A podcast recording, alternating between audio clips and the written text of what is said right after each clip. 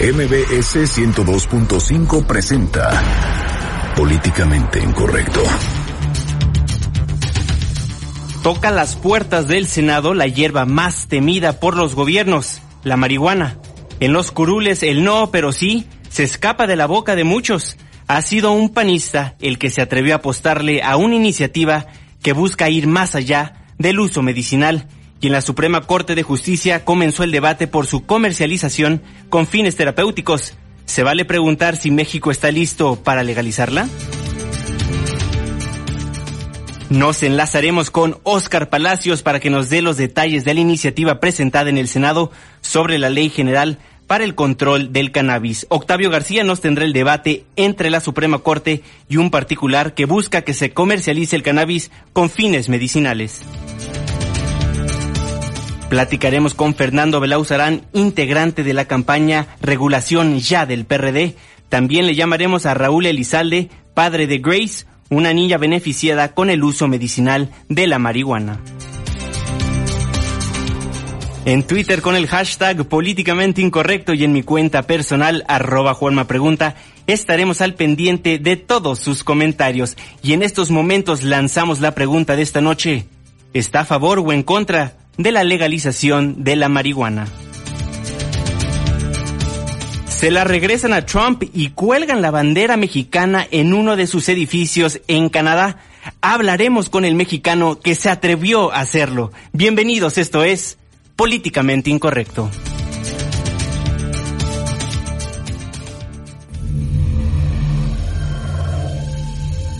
Estás a punto de entrar a una zona de polémica y controversia.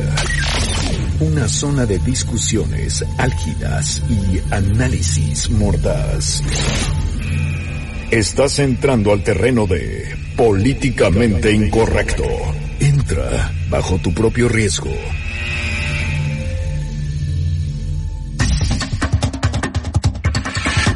Muy buenas noches, a las nueve con seis minutos le doy la más cordial bienvenida a este espacio de noticias MBS llamado Políticamente Incorrecto, la mesa de análisis donde pues diversas personalidades hablamos de un tema en particular. El tema del día de hoy, pues ya lo escuchó, la legalización de la marihuana. Me acompaña en esta noche mi queridísimo amigo, gran reportero, Irving Pineda. Muy buenas noches. ¿Cómo estás, Juanma? Equipazo. Y bueno, antes de llegar a este el tema de la marihuana, pues yo ando esperando algún funcionario que se apiade de mí y pueda venir a darme un ride aquí afuera de Noticias MBS, aquí en Mariano Escobedo, aquí en la colonia Anzures de la delegación. Miguel Hidalgo, pero como seguramente no habrá ningún político que nos quiera dar un ride, pues bueno, pues ahora eh, estaré más pendiente de echarme un churro de marihuana porque con, estos corajes ya se me está se me está antojando uno. También esta noche Ana Ramírez, muy buenas noches. Juanma, buenas noches, buenas noches a todos los que nos están escuchando. Gracias por acompañarnos esta noche y sí, justo para tocar un tema del que ya no se podía esperar más. Así es. Y Fernando Canek, uno de los satiristas políticos más conocidos y más famosos, más chistosos de nuestro país. Ya ¿Cómo estás? Vendiste. Yo en así en plena experiencia multiorgásmica, tántrica, cósmica, metafísica, carnal. ¿Qué me preguntaste? que muy buenas noches, ¿cómo estás? Ah, ¿Todo bien? Ah, todo, bien, todo bien. Ok, pues amigos, el tema del día de hoy, pues ya, ya lo tocamos la marihuana. Pues vamos hasta el Senado de la República, donde pues el senador Roberto Gil Suárez pues, presentó esta iniciativa. Oscar Palacios nos tiene los detalles. Adelante, Oscar, muy buenas noches. Gracias, Juan Manuel. Buenas noches. El senador por el PAN, Roberto Gil Suárez, presentó una iniciativa elaborada por académicos, investigadores y organizaciones de la sociedad civil, la cual busca regular de manera integral el uso personal y terapéutico de la marihuana, así como su producción en nuestro país. La propuesta plantea una despenalización efectiva de la marihuana, donde no se criminalice a los consumidores y solo se impongan sanciones administrativas para inhibir el consumo, tales como multas, trabajo comunitario y arresto por 36 horas. En este sentido, se propone permitir el cultivo de hasta seis plantas para consumo estrictamente personal, esto con el objeto de evitar que se recurra al mercado negro que se encuentra en manos del crimen organizado. No hay despenalización efectiva mientras no se resuelva la cuestión de la oferta. De nada sirven los umbrales de portación para consumo si no hay manera lícita de acceder a las dosis. El mercado negro se mantendrá intocado si no hay forma lícita, racional y controlada de abastecimiento. Regular la marihuana significa también que miles de personas no tengan que enfrentar la prisión por el mero hecho de consumir. Por otro lado, Roberto Gil Suárez señaló que se plantea regular la producción de cannabis, creando un mercado donde el Estado tendrá el control absoluto. Se crea también un mercado regulado no competitivo, que excluye la participación de la iniciativa privada y que hace del Estado el único comprador de la producción y el único vendedor de los productos. La iniciativa propone en consecuencia que el Estado regule las características del bien, la cantidad producida e intercambiada y el precio, con el propósito de disminuir los incentivos a recurrir al mercado negro y disuadir por la vía de la oferta el consumo tal y como funciona en Canadá para el caso del alcohol. Finalmente, el senador panista señaló que se pretende abrir las posibilidades de uso médico y terapéutico de la cannabis y sus derivados, tanto para la experimentación nacional como para la importación de productos. Es el reporte. Buenas noches. Muy buenas noches, Oscar. Muchísimas gracias por el reporte. Pues ahí, la Ley General para el Control del Cannabis, pues una perspectiva de la salud pública y no desde la perspectiva de la cárcel, digamos, de la criminalización, Irving Pineda. Oye, y lo mejor es que abre para que el gobierno mexicano, ay, por, por estos errores que tienen en las finanzas, bueno, puedan abrir pues las empresas, es decir, eh, con esta iniciativa que presenta Roberto Gil, sí, panista y mocho, no sé, cambió. es que la verdad le cambió el pensamiento. Roberto Gil hace dos semanas decía que la única forma de regularizar la marihuana era de forma medicinal y hoy, pues está abriendo la puerta de todo, porque con esto nos está diciendo que el gobierno, pues puede tener, así como el gobierno tiene liconza para generar leche, pues también pudiese tener algo así como una fábrica de churros, que pues yo no sé cómo se pudiera llamar, o también esta iniciativa hablaría, pues no sé, una panadería de brownies de mota, pudiese ser. Eso es lo que más o menos está planteando esta iniciativa y entonces, bueno, pues yo no sé cómo le estarán viendo los panistas de esta iniciativa que ha presentado Roberto Gil, sí, en conjunto con investigadores del CIDE, investigadores de la Universidad Nacional Autónoma de México, pero es una iniciativa que plantea algo que nunca ha pasado, que se ha propuesto mucho porque en la Asamblea Legislativa tienen arrumbada una. Claro. Pero bueno, hay que decirlo que, pues mucho gusto, pues esta iniciativa es presentada por PAN y PRD y en la Cámara de Senadores pues no tienen mayoría y a los priistas nada más esta idea de poner una fábrica de brownies para mejorar la economía pues no los tiene muy contentos. Y es una iniciativa que va mucho más allá del uso medicinal, ¿no? Que es algo que se ha comentado hasta el cansancio en la opinión pública y dentro de nuestro Congreso de la Unión. Ana Ramírez, ¿a ti cómo se te hizo? La opinión pública no está a favor en general de, apoyar este tipo de, iniciativas. Estábamos comenzando a, ver un, cambio en la percepción cuando se estaban tocando estos temas de, del uso medicinal, de los, del uso terapéutico. Pero llega un panista a lanzarte que ya puedes encontrar de todo como en botica y buscar tu, tu, tu producto favorito me parece completamente desproporcionado para cómo la sociedad lo está, lo está manejando este tema. Claro, Fernando, ¿tú cómo lo ves? Yo veo que están tratando de lanzar su propio negocio los panistas, pues ya, ya tienen vocero que pues va a iniciar sus comerciales diciendo mecanos, mecanas, chiquillos, chiquillas, periodistas y periodistas. Quiero hacer de su conocimiento que tenemos un nuevo producto en el mercado, la marihuana en bolsitas Fox You Up. Vicente Fox en el estudio de noticias MBS para todos ustedes. Un saludo a Martita, Ana Cristina. Un tepescohuite para el estudio de marihuana. Con marihuana, mejor dicho. Les recuerdo que estamos transmitiendo 100% en vivo desde nuestros estudios de Noticias MBS aquí en Mariano Escobedo 532. Nos puede ver a través de la webcam ingresando a Noticias MBS Com. Pues el día de hoy platicando de la marihuana, también importante mencionar que no únicamente se presentó esta iniciativa en la Cámara de Senadores, sino en la misma Cámara Baja, el presidente de la mesa directiva de la Cámara de Diputados, Jesús Zambrano, recibió un grupo de integrantes del Secretariado Nacional de Jóvenes del PRD que entregaron más de 120 mil firmas, 120 mil firmas, las requeridas por el INE, pues para respaldar una iniciativa para despenalizar la marihuana. A ver si tenemos ahí a Sergio Leiva para que escuchen de viva voz cómo presentó esta iniciativa. Los jóvenes queremos hacer un llamado a todas las fuerzas políticas a nivel nacional para que se despojen de colores y prejuicios y regulen algo que se ha dejado en el olvido durante décadas. Es el momento de que México dé un paso histórico y progresista y los jóvenes demandamos eso un paso histórico y progresista. ¿Sí lo ves, Irving Pineda? Bueno, pues es que Sergio Leiva es Galileo de esta corriente ahí de los terroristas. y, para ellos, pues siempre todo están en, un nivel más, más allá de, de, lo que ellos dicen ser. Pero la verdad es que ellos nada más están, pues, juntaron sus firmas, una labor muy loable, por cierto, pero más allá de ahí, ¿qué está haciendo los Galileos? ¿Qué está haciendo Guadalupe Acosta Naranjo, que es el vicecoordinador de los diputados del PRD por empujar esta ley? La verdad es que pareciera que nos andan dando a tole con el dedo, porque imagínense, amigos, eh, mi querido Fer, mi querido Juanma, mi querida Ana, que de repente, pues tú sí andas anunciando en todos los cafés de la Condesa por donde te sientas a comer, que tú sí tienes ganas de que se regule la marihuana, y más allá de lo medicinal. ¿Y qué te pasa si te digo que, tu coordinador o tu pastor, porque ven que como en el PRD hay corrientes y uno tiene pastores, pues el que lleva tu rebaño, pues resulta que no está en, sus prioridades. Entonces, pues ahí como que la agenda ya no coincide. Entonces Sergio Leiva, a mí sí me parece que con todo y que ande, ande buscando firmas por toda la Condesa y la Roma, que por cierto la semana pasada andaba ya, pues nada más pareciera que es puro atole con el dedo. Como el Espero chiste yo equivocarme. Como el chiste del tigre y los conejitos, ¿no? ¿Y ese cómo va? ¿Ese cómo va? Eh, el que termina de, pues aquí nada más limándome las uñas. ¿Y usted qué opina? ¿Está a favor de legalizar la marihuana en nuestro país? Márquenos al 5166-1025 o a nuestras cuentas de Twitter, arroba Juanma Pregunta. Arroba Irving Pineda. Arroba Ana Ravale. Arroba Fernando Canec. Estás en Políticamente Incorrecto. Vamos a hacer una breve pausa comercial y regresamos.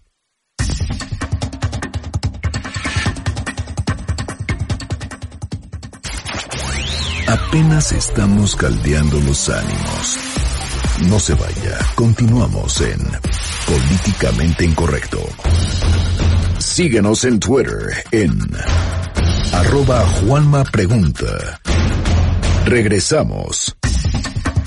Estamos de vuelta en su programa Políticamente Incorrecto a través de Noticias MBS 102.5. Les recuerdo que nos transmitimos de lunes a viernes de 9 a 10 de la noche en esta mesa. Irving Pineda, buenas noches. Buenas noches a todos. Ana Ramírez. Buenas noches. Fernando Canec. Noches buenas. Y yo soy su servidor Juan Manuel Jiménez. Pues amigos, estamos platicando acerca de la marihuana, legalizarla, no legalizarla. El día de hoy se presentó en el Senado de la República por parte del presidente de la misma, de senador Roberto Gil Suárez, pues esta ley para el control del cannabis, pero también importante recalcar para los que no estén al pendiente, pues también en la Suprema Corte de Justicia de la Nación, pues comenzó hoy el debate sobre un amparo promovido por la comercializadora Rubicón, esta que busca importar, sembrar, cultivar y comercializar la cannabis y su sustancia activa que es el THC. Y Octavio García nos tiene toda esa información. Octavio, muy buenas noches, ¿cómo estás? Es correcto, Juan Manuel, un gusto saludarte a ti y a todo el equipo de Políticamente Incorrecto. Los ministros de la Suprema Corte de Justicia de la Nación, en vez de resolver, ironizan con el amparo que promovió la empresa Rubicón para legalizar el uso medicinal de la marihuana. El ministro Eduardo Medina Mora señaló que la empresa promovente de este amparo no cuenta con laboratorios, cultivos ni plantas de producción para realmente elaborar medicamentos a base de marihuana, por lo que puso en duda los objetivos reales de este caso. Por su parte, el ministro Javier Lainez Potisek ironizó incluso sobre la utilidad de conceder este amparo que busca que la Comisión Federal para la Prevención de Riesgos Sanitarios, la COFEPRIS, autorice a esta empresa a vender medicamentos con cannabis. Creo que este máximo tribunal no podría instruir a la autoridad administrativa a que coloque estas sustancias, déjenme darles un ejemplo, es como si yo llego y digo, te quiero comprar Palacio Nacional, pues no me va a decir la autoridad, ve y paga tus derechos y luego hablamos, pues me va a decir, no te lo puedo vender, no está en el comercio. Por lo anterior, otro ministro, José Ramón Cosío, explicó que se trata de un caso de litigio estratégico, una práctica común en el mundo donde un grupo de abogados adopta un juicio emblemático para combatir leyes o normas que consideren justas y advirtió que rechazar un caso simplemente por tratarse de un litigio estratégico sería poner en riesgo la legalidad del máximo tribunal de nuestro país. Yo creo que no hay ninguna razón para que nosotros definamos si las personas vienen en un litigio estratégico o no estratégico o convencidos o no convencidos. Creo que esto no nos corresponde hacer. Me parece de verdad peligrosísimo. Así las cosas, será hasta el jueves cuando la Suprema Corte de Justicia de la Nación decida finalmente si le entra o no al fondo de este amparo al que no le han querido entrar de lleno los ministros que la integran. Hasta aquí la información, Juan Manuel. Muy buenas noches y un gusto saludarte a ti y a los amigos de Políticamente Incorrecto. Muchísimas gracias, Octavio. Muy buenas noches. Pues ahí el amparo promovido por esta comercializadora Rubicon que se me hace pues una burla a nuestro sistema judicial. No sé cómo lo ven ustedes. Bueno, es que la Suprema Corte tampoco quiere, ¿no? Porque el, el, el, el súper argumento que está dando eh, alguien allá, eh, Eduardo Medina Mora, pues dice que solamente es porque esta empresa tiene dos socios y que los dos tienen la empresa con 10 mil pesos, entonces eso le causa pues como bien diría más de uno, sospechosismo. Claro, Ana. No, por supuesto que causa un poco de, de ruido. Si no es una farmacéutica, ¿cómo es que se quiere dedicar de repente a a esto. La, la, la, lo que se está manejando es, bueno, vamos a aceptarlo porque es legítimo, no nos interesa qué estaba haciendo antes, vamos a ver si realmente su, su demanda es legítima, pero suena como, yo soy una mujer golpeada, pero no soy golpeada, me disfrazo de mujer golpeada y digo, ay, ¿qué creen? Me golpearon. O sea, simplemente se está buscando abrir el espacio para meter el tema, cuando realmente estamos viendo que, que hay algo muy debajo del agua, o ni tan debajo del agua que no está, que no está claro. Y los ministros que están, este, aceptando esto, diciendo, bueno, vamos a, a tomar el tema, son los mismos que en noviembre ya habían dado paso a las a, las a los primeros amparos a los cuatro mexicanos que, que quisieron hacer uso de, de la marihuana. Así es, Fernando. Sí, aunque la abuelita, de, aunque el lobo se viste de abuelita, de todos modos sigue siendo lobo.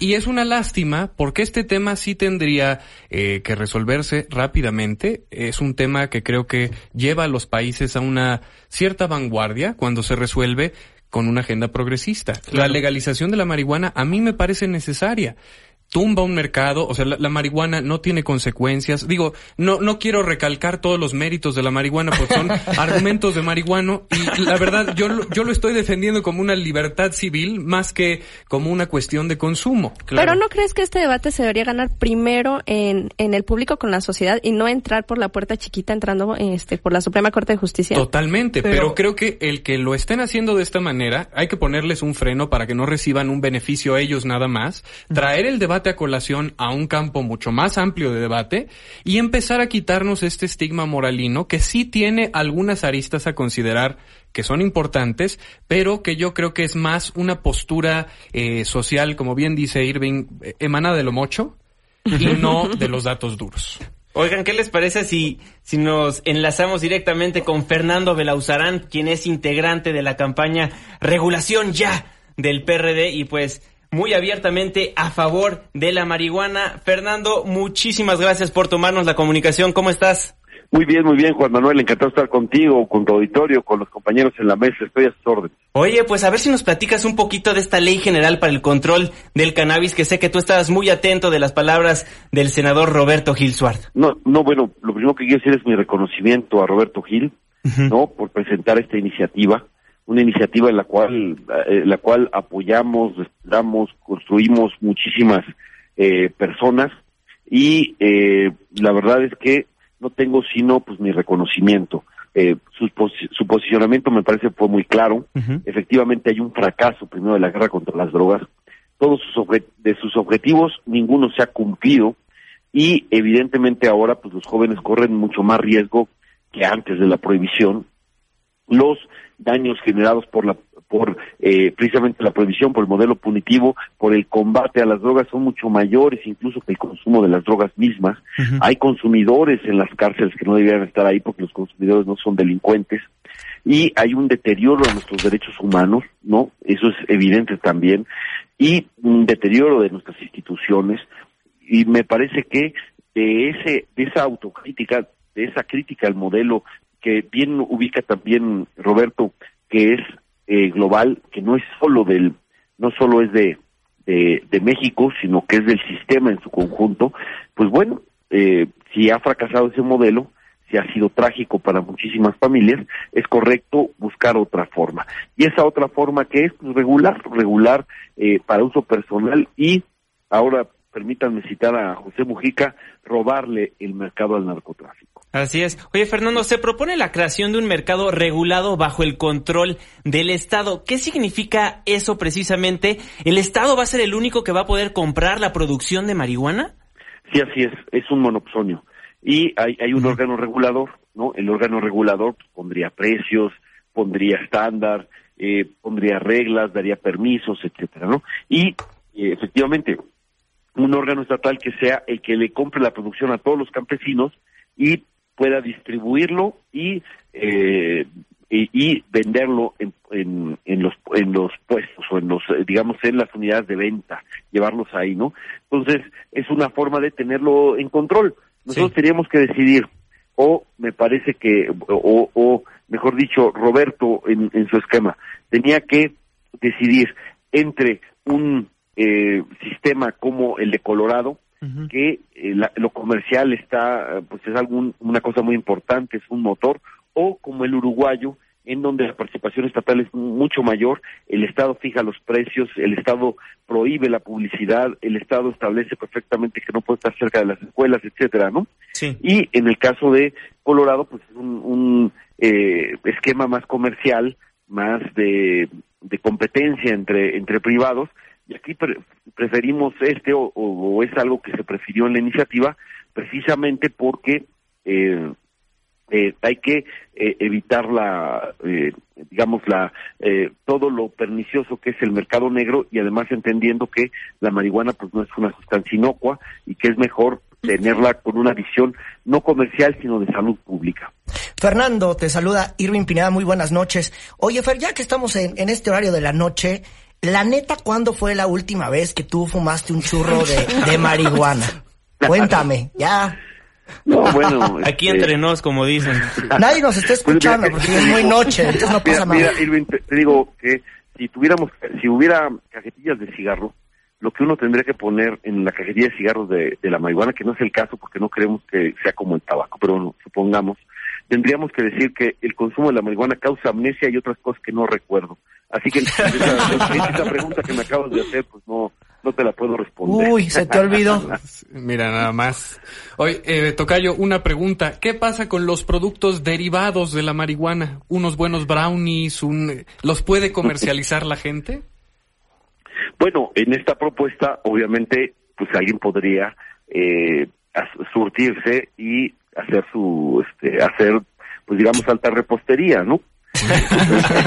Entonces tendría esa posibilidad, no, no hay, no hay ningún problema. Y este, lo, lo, que sí, y es muy claro, es que lo que se busca en esta iniciativa de, de, que presentó Roberto Gil es poner controles. No es un asunto de liberalizar. Es, es la verdad poner muchos controles, no, no solo a policía, etcétera, sino eh, hay controles para evitar que se le proporcione a los menores de edad, hay controles para eh, que no estén cerca de las escuelas, está prohibida la publicidad, por eso es un mercado, digamos, no competitivo. Ese es el, el, punto en el que eh, me parece que es, eh, es correcto, pero bueno, ya cada quien podrá hacer en su casa pues lo que lo que quisiera y me parece que es pues mm, qué te digo de la prohibición que ha hecho correr a los jóvenes riesgos impresionantes, a este que es un modelo en donde los jóvenes no correrían estos riesgos, estos peligros, pues hay un mundo de diferencia. Entonces, yo tengo que ser congruente y por lo tanto respaldo plenamente la iniciativa de Roberto Gil.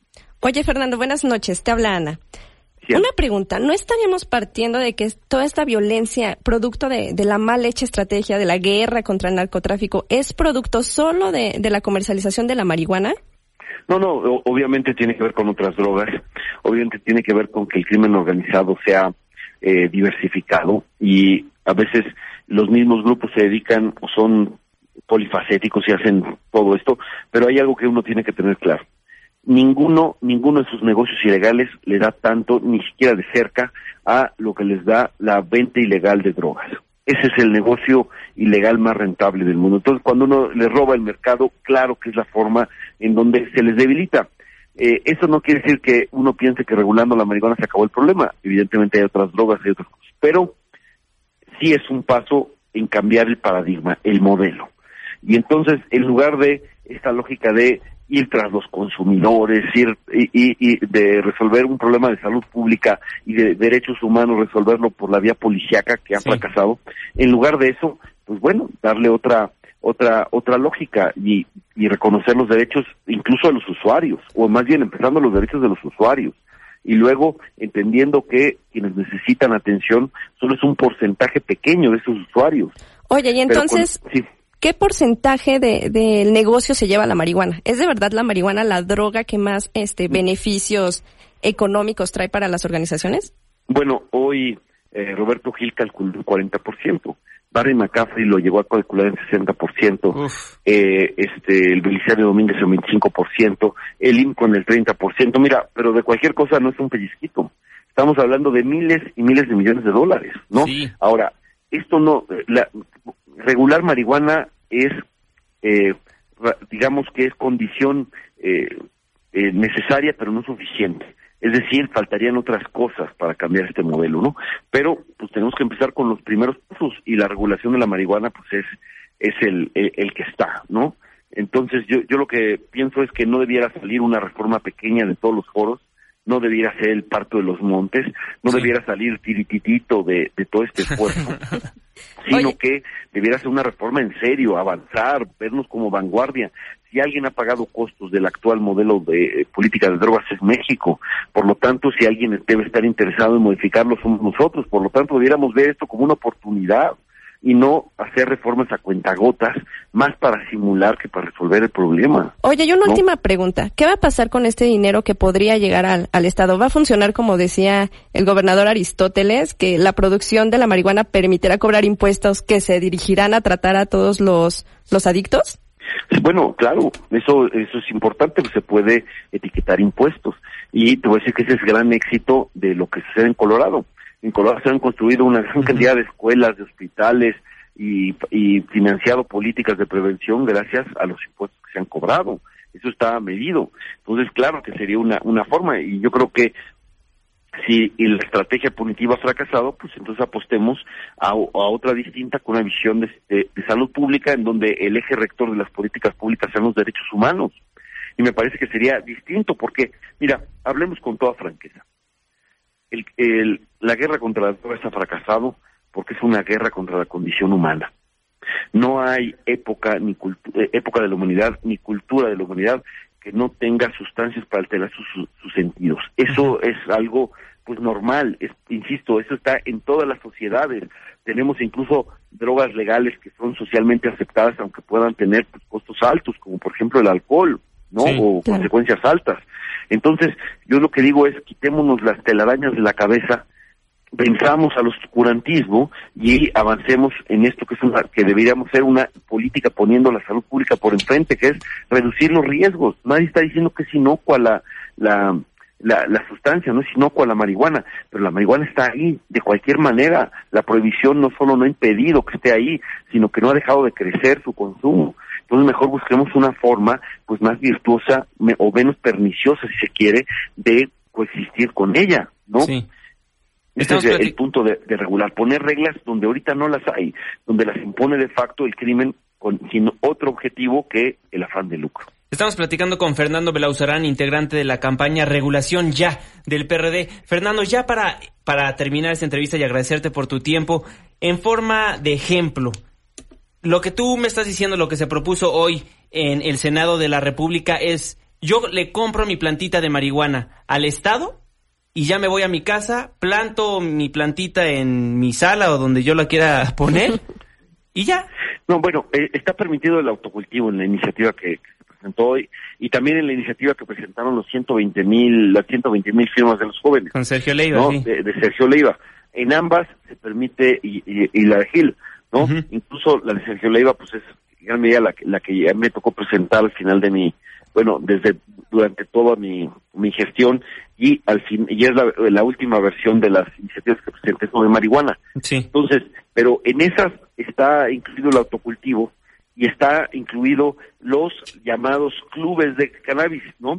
Aunque aquí eh, eh iniciativa le llamamos asociaciones canábicas de usuarios y aquí se les llama eh, cooperativas de productores, ¿no? En donde eh, comunitarios podrían eh, tener acceso, aunque ahí evidentemente se va a prohibir o está prohibida el consumo en estos, en estas eh, comunidades, en estas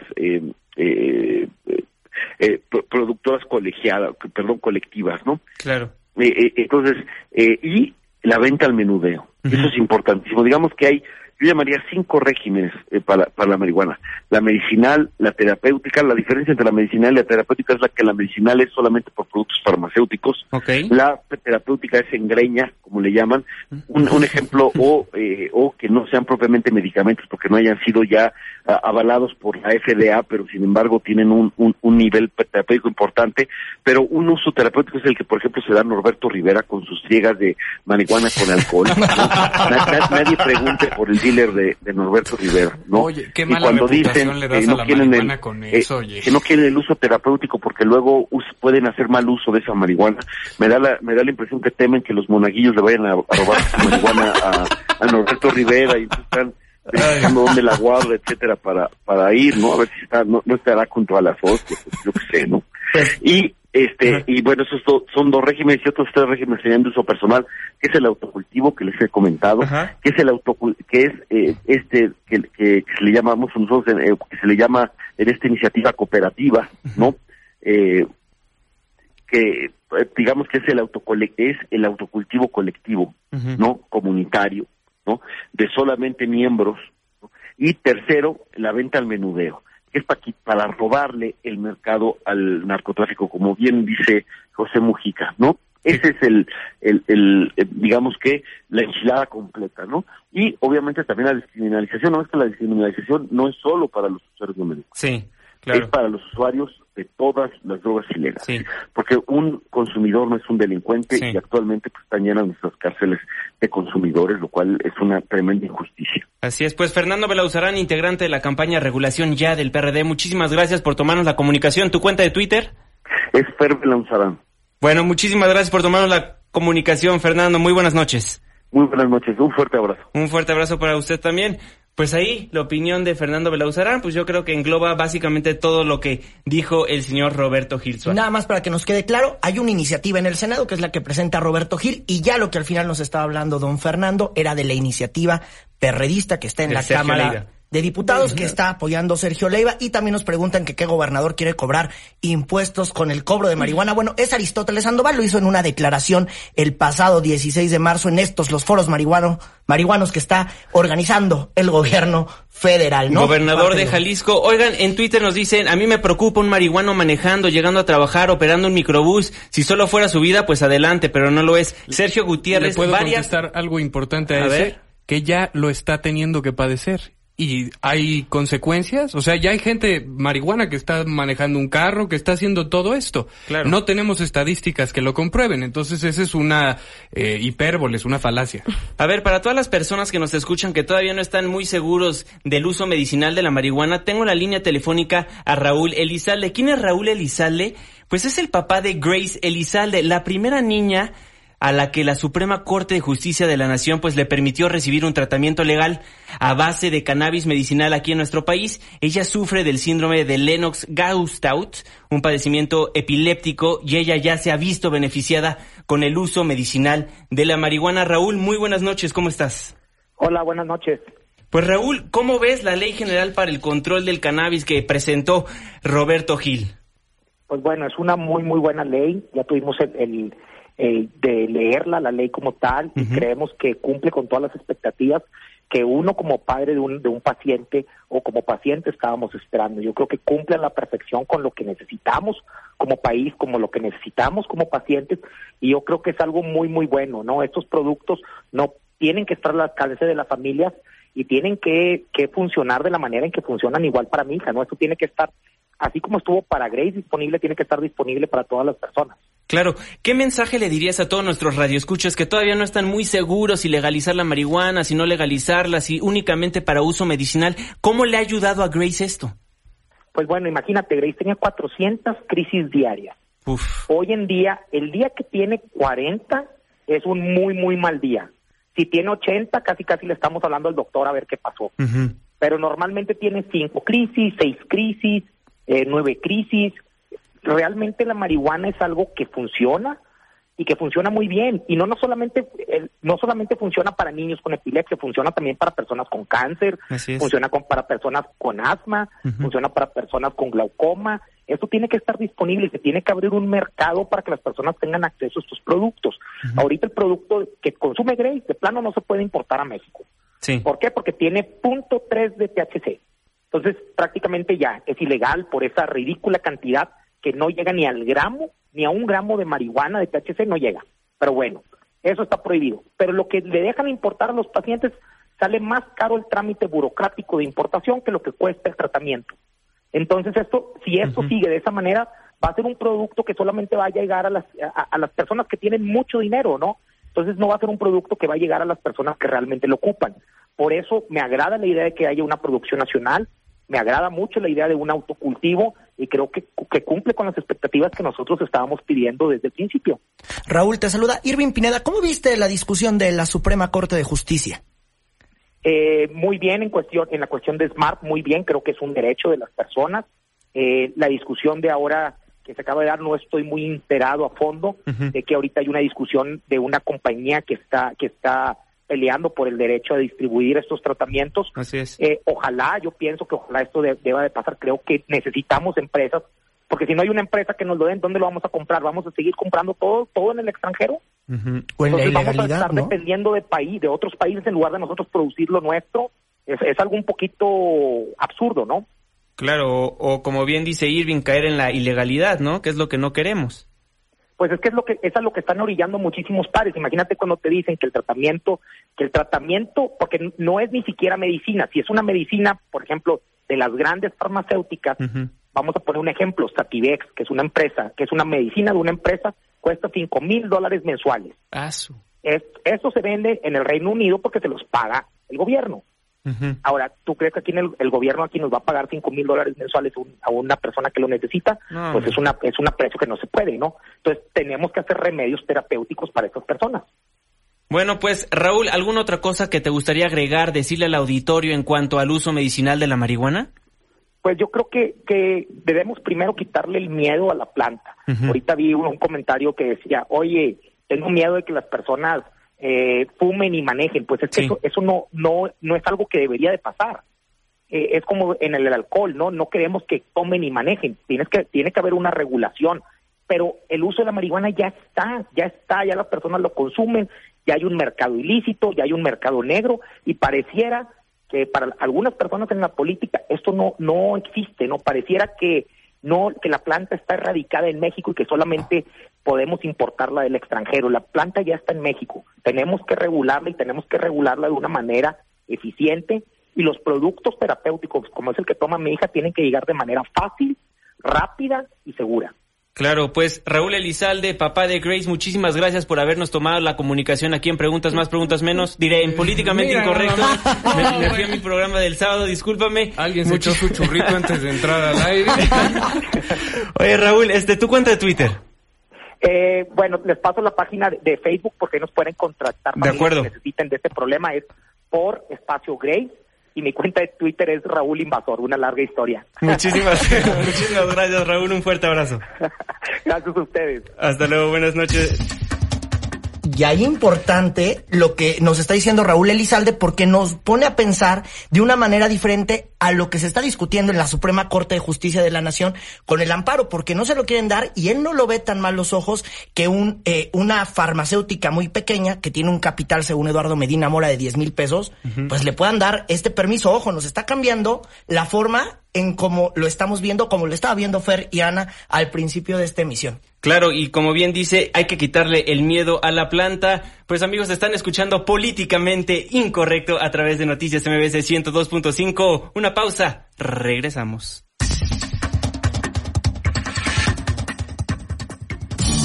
Who's gonna pay for the wall?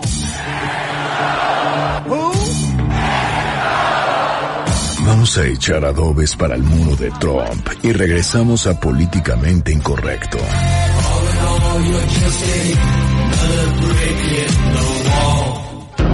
Porque tu opinión es importante, llámanos al 5166-1025. Continuamos.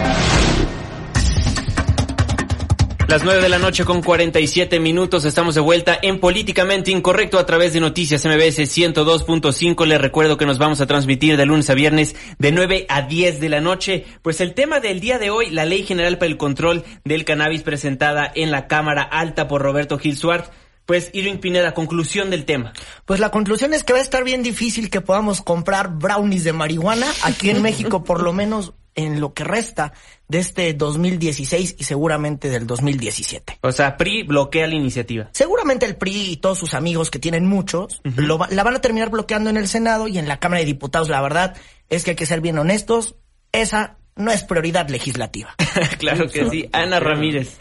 Oye, lo que nos decía el papá de Grace y lo que hacía referencia también Fernando, que ya hay personas que están haciendo este uso de, la marihuana y que ya están circulando y que los podemos encontrar en otras partes. Entonces yo me pregunto, ¿vamos a tener un marihuanómetro así como tenemos un alcoholímetro para detectar a estas a estas personas que es lo que nos da susto a, muchos o a la mayoría de las de, de las personas? Yo creo que el mito más grande sobre este debate es que cuando se legalice vamos a ver las consecuencias y los efectos. Los estamos viviendo ahorita. O sea, no hay otra perspectiva. Estamos conviviendo con gente que ya consume el producto, algunos de manera responsable, otros de manera irresponsable. Sería mucho más prudente permitirles que salgan de la oscuridad, que nos den su experiencia, que nos den esos testimonios y sobre eso legislar. Pero que los partidos se quiten intereses políticos eh, oscuros de detrás, porque, híjole, claro. Oye, nada más cuidado. Ya tenemos dos eh, drogas legales, tenemos el tabaco y tenemos el alcohol y no queremos una tercera más nada más porque decimos que pues estas ya, las tenemos. ya está interactuando. pero cómo evitar que este mercado se amplíe y pueda llegar a los niños. Ya vimos que no vamos a reducir demasiado la violencia, ya vimos que no tenemos o no se están presentando las medidas adecuadas o los controles adecuados para que lleguen a, a los niños. Me parece que es un tema todavía mucho más delicado. A favor completamente de, del uso terapéutico, pero me parece que, que el, el uso recreativo totalmente tiene muchísimos aspectos que no se han tomado. Claro, pero ojo, porque aquí en México, en nuestro país, está despenalizado el uso de la marihuana. Entonces, si a ti una autoridad te cacha fumándote un churrito, estás en todo tu derecho, ¿eh? No, sí. O sea, no, no, no se está cometiendo un delito como tal.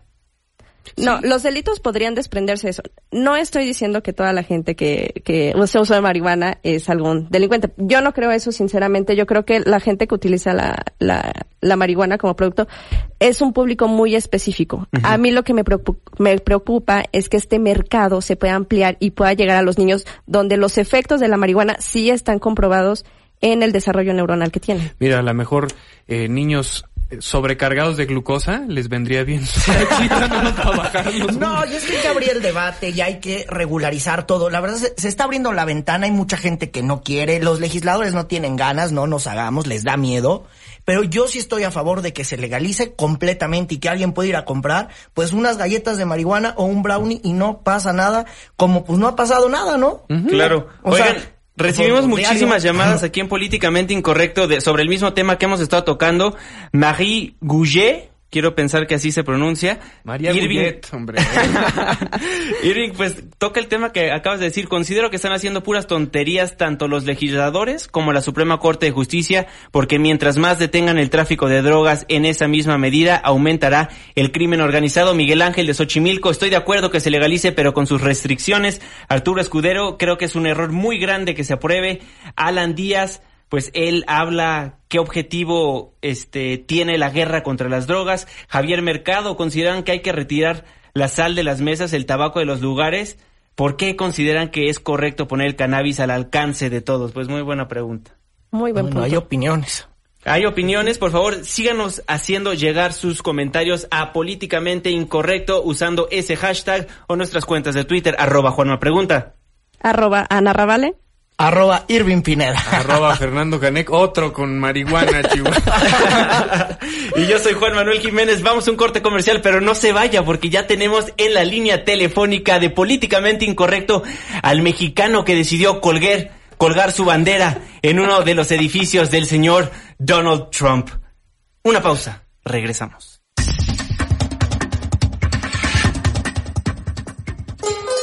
Vamos a Veracruz y a ver si regresamos a políticamente incorrecto. Pórtense bien. Todos sabemos quiénes andan en malos pasos. Para cantar el jarabe, para eso me pinto yo. ¿Quieres escribirnos más de 140 caracteres? Hazlo. Incorrecto arroba mbs.com. Continuamos.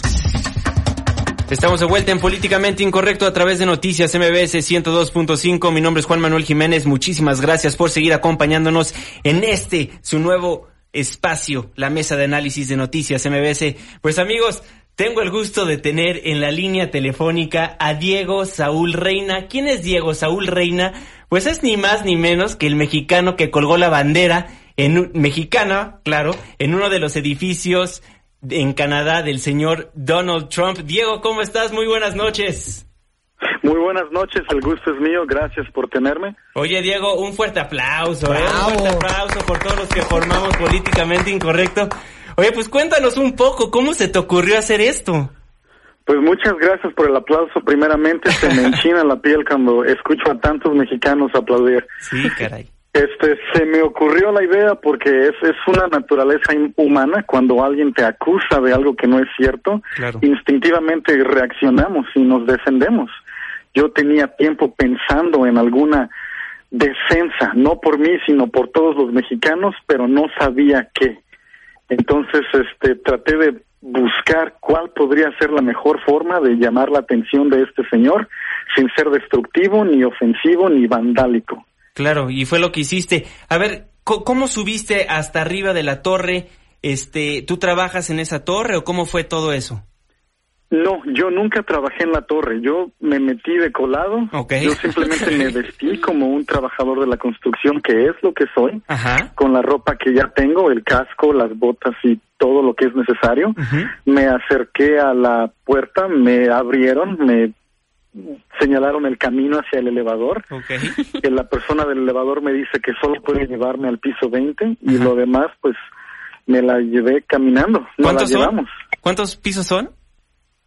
Son 65 pisos, me llevaron al piso 20. No, hombre. wow. Muy buen ejercicio también. Claro, oye, Pero pues es que es que si es, todos los mexicanos estamos en buenísima forma, somos tacos al pastor o algo. Oye, mi querido Diego, fíjate que por la mañana la canciller Claudia Ruiz decía que los mexicanos se sienten pues más hostilizados, que son más molestados los que viven pues en Estados Unidos. Eh, yo no sé si también a ti te ha tocado en Canadá por, por los dichos de este impresentable. ¿Tú cómo lo ves? ¿Cómo es la gente de Canadá contigo? Pues recordemos que los canadienses, en la constitución canadiense, el racismo está prohibido. También recordemos que la, la, sociedad canadiense es una sociedad mucho más culta, más tolerante y más aceptable. Claro. Aquí en Canadá no existe el racismo, ni existe la violencia, ni la discriminación. Entonces los mexicanos que tenemos la fortuna de vivir aquí en Canadá, no somos víctimas de ninguna discriminación.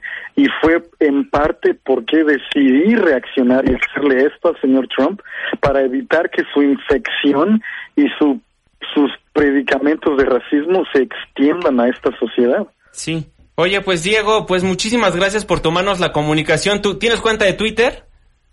No, no, yo, yo soy, eso es para los fresas, yo soy un...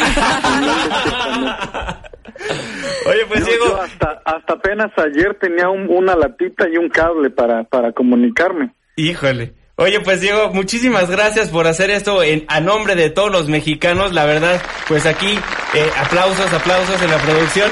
Muchísimas gracias por hacer todo esto por nosotros. Una, una muestra, como tú dices, sin, sin ninguna violencia alguna y pues hablas muy bien de lo que es ser mexicano. Muchísimas gracias, Diego. Que tengas muy buena noche. Gracias a ustedes. Y la bandera va para todos los mexicanos. Eso, muchísimas gracias. Pues ahí, Diego Saúl, los aplausos de Diego Saúl Reina. Pues amigos, lamentablemente ha acabado políticamente incorrecto, pero les recuerdo que puede bajar los podcasts de Políticamente Incorrecto ingresando a noticiasmbs.com o también ya nos encuentra en iTunes. Irving Pineda, buenas noches. Hasta mañana les recuerdo que mañana se hay hoy no circula y toca doble, es autos rojos, engomado azul y también a las motos. Ana Ramírez. Oye, ¿cómo nos despides con esa noticia? Yo sí les deseo muy buenas noches y que tengan un excelente día mañana. Fernando, yo me despido con una sonora trompetilla. Y pues amigos, a nombre de todos los que formamos Políticamente Incorrecto en los teléfonos estuvo Itzel, la hermosa productora de este programa, Katia Islas en los controles, mi amigo Mario Antivero, se despide de ustedes, su servidor y amigo Juan Manuel Jiménez. Muy buenas noches. Se apagan las luces. Se cierran las compuertas. Estás dejando la zona más polémica y controvertida de la radio. Políticamente incorrecto. el único programa de análisis y debate que no tiene bozal. Te esperamos mañana de 9 a 10 de la noche por Noticias MBS 102.5.